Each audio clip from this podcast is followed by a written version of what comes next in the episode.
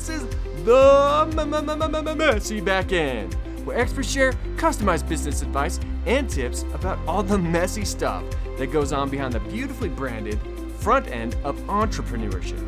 This is where most businesses fail. So we're here to help you save time, make money, and succeed. And now your hosts of The Messy Back End, Sheila J. Davis and Nate Tucker. Welcome. Thank you. Thank you all so much. I am Dana Ferrant and I'm subbing in for Nate today. We have a wonderful show for you today. As Jeffrey Zeldman once said, don't worry about people stealing your design work worry about the day they stop. Thank you so much, Dana. We are thrilled to have you stepping in. On our expert segment today, we're going to be talking to Kat McLeod, who is the creator of the Stay at Home Mom Entrepreneur, the proven framework for creating a highly profitable business that you'll love working only two hours a day. And you'll hear real questions and stories from real entrepreneurs with real messy back ends. Our expert will share their experience, expertise, and the tools they suggest to get it all cleaned up. If you're an entrepreneur with a messy backend and you would like to submit your question or story, give us a call at 801 810 6726 or visit us at themessybackend.com. Would you like to have either myself or Nate speak at your next event or on your podcast? Visit us at themessybackend.com slash speaking to send us your event details. We'd love to come visit you. Don't forget to subscribe to our podcast by heading on over to themessybackend.com slash subscribe so that you never miss an episode. And check us out on Facebook to see video of our recordings.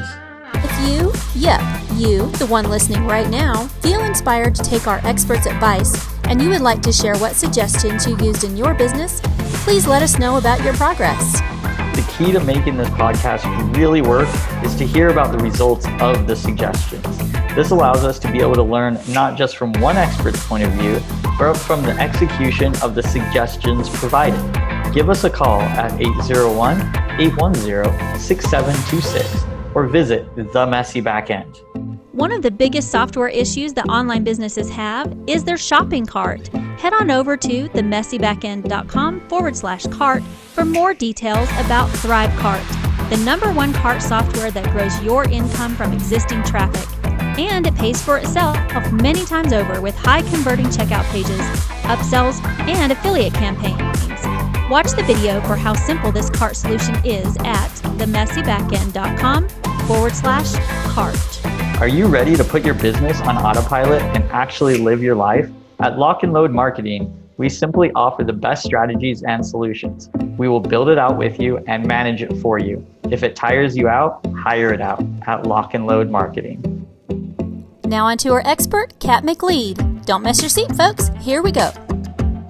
So today we have a messy back end question submitted by an anonymous listener. She says, I've started my business, but it seems that I may have missed that beautiful space where I love working. And I wonder, how can I find that sweet spot? So, Kat, you are the pro at this. I mean, this is actually, I've changed my business seven times in like the last nine years. This isn't something that is just happening to one person. Yes, this happens all of the time.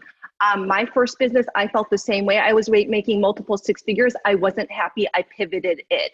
And I just want to let that reader know or that submitter know that this is so common. And I encourage all my clients to even think about the fact that you most likely will pivot your business in the next three to five, most definitely by 10 years as you grow and evolve. So this is not the worst case scenario and it's there's actionable steps that can make your current business more pleasurable.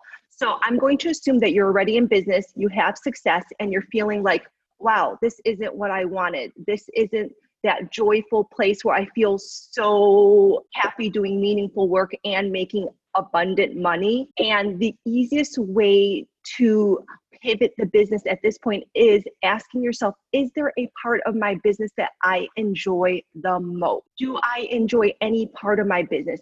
And niching down further into that area. And I want to encourage you to release being fearful that you're to lose clientele because I have found time and time again that you actually gain more clientele can raise your prices and have higher level of clients the further down you niche. So I've helped many, many women do this, and I've done this myself. I was terrified in my first business to niche down so narrowly, and I had so much more success after that. And that's how I know to find the subset of your current business that brings you the most pleasure, that you enjoy the most, and that's going to attract the people that know that you are their person. Now, if you are in business and being successful and you realize I don't like any part of my business, Kat, I do not like it at all. I do not want to do it. I am making money, but I cannot stand it. And I see all these other people enjoying their businesses like you.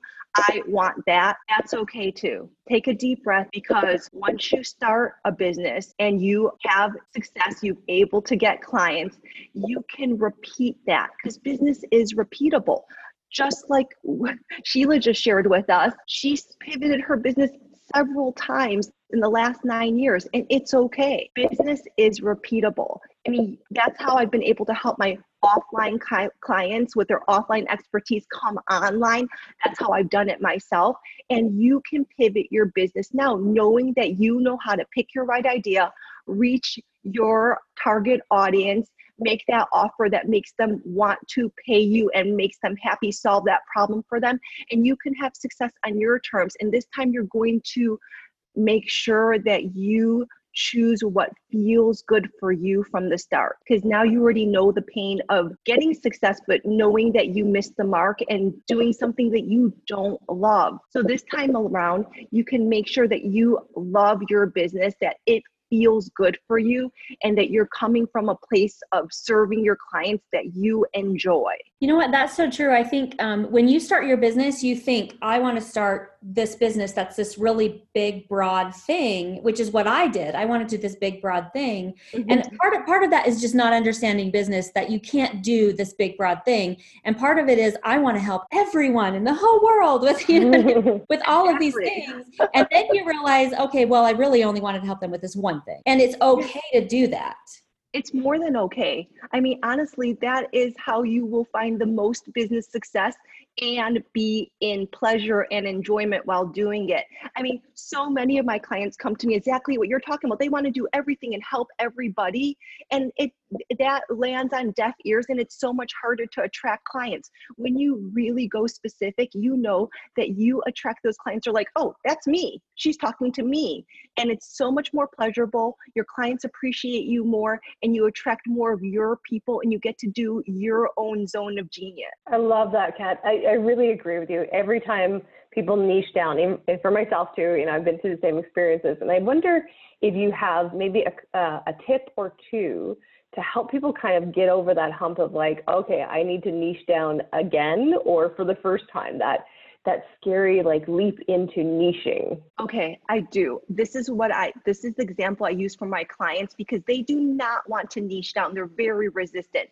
I bring up when you get a piece of mail in your, you know, an actual letter in the mail and it says dear resident, no one reads that, right? However, if I got a piece of mail that said, Dear Asian American female from ages 40 to 42 with one son, I'd be like, oh, that's me, and open up the mail. So that's how I've been able to, in the physical world with a, that example, help my clients understand that niching down is not going to eliminate the dear resident that falls on deaf ears. It's actually going to get the target audience that they enjoy the most working with to go oh that's me. What's what is this? I have never heard it explained that way and i'm just gonna have to like i'm gonna have to take that on because you are absolutely right. I've i it, in being in branding and marketing the hardest thing for people to understand is that I can't create a brand for you unless I know who I'm talking to. And they're like, oh, well, I'm talking to all business owners. No, you're not. And you don't want to work with all business owners either. You want to work with, like you said, female Asian mom with one with one son who's making this much money, who's this age, and they have this niche that they work in. So I work with health coach coaches. So people who teach health coaches how to be a health coach. Mm-hmm. And so by going specific with that and and knowing so much about that person, then you're speaking directly to them. I love that, dear resident. I'm totally going to use that. That's I know. Cool. I I had to do that for a very tough case of mine. She just did not want to niche down, even though she had everyone around her before she hired me. She did not want to niche. She just felt like I wanted to help everybody. And after I used that example that I just made up on the fly to really hone into her, I kid you not, she niched down. She reached out to a warm network. She got her first paying client the very next day. Within two weeks, she got two paying clients, and she just signed her third paying client within three weeks of our, us beginning our work together. So that just came out of drilling it into somebody's head. And we all know it's totally the truth. When you try to land everybody, you really are that mail that says dear resident that no one pays attention to. And so the problem with that too is like i, I get a lot of people that they'll complain. They're like i've got really crappy clients or i've got this client that's just driving me insane or you know oh i can't wait to get rid of them. Well that's what you get when you cast a wide net like that. You're going to get all the garbage you know all the carp fish. Um, it reminds me of a quote uh, a story when um, the CEO of Nike was replaced, Steve Jobs called him to like kind of congratulate him of being like, "Hey, you made it as a CEO in this Fortune 500 company." Um, he goes, "Nike makes some of the best products in the world, or like products that you lust after, products that work, products that are great. But you guys also make a lot of crap." He's like, "Just get rid of the crappy stuff Ah. and focus on the good stuff." And Nike did. They kind of changed around 2006, 2007 and started really niching down into like, okay, we're going to make really great shoes. Not like, okay, let's make really great shoes and then a watch band that kind of sucks and a headband that kind of sucks. Like, no, just focus on the good things. And Nike's kind of even taken off since then. Exactly. You want to be the go to person in your particular niche.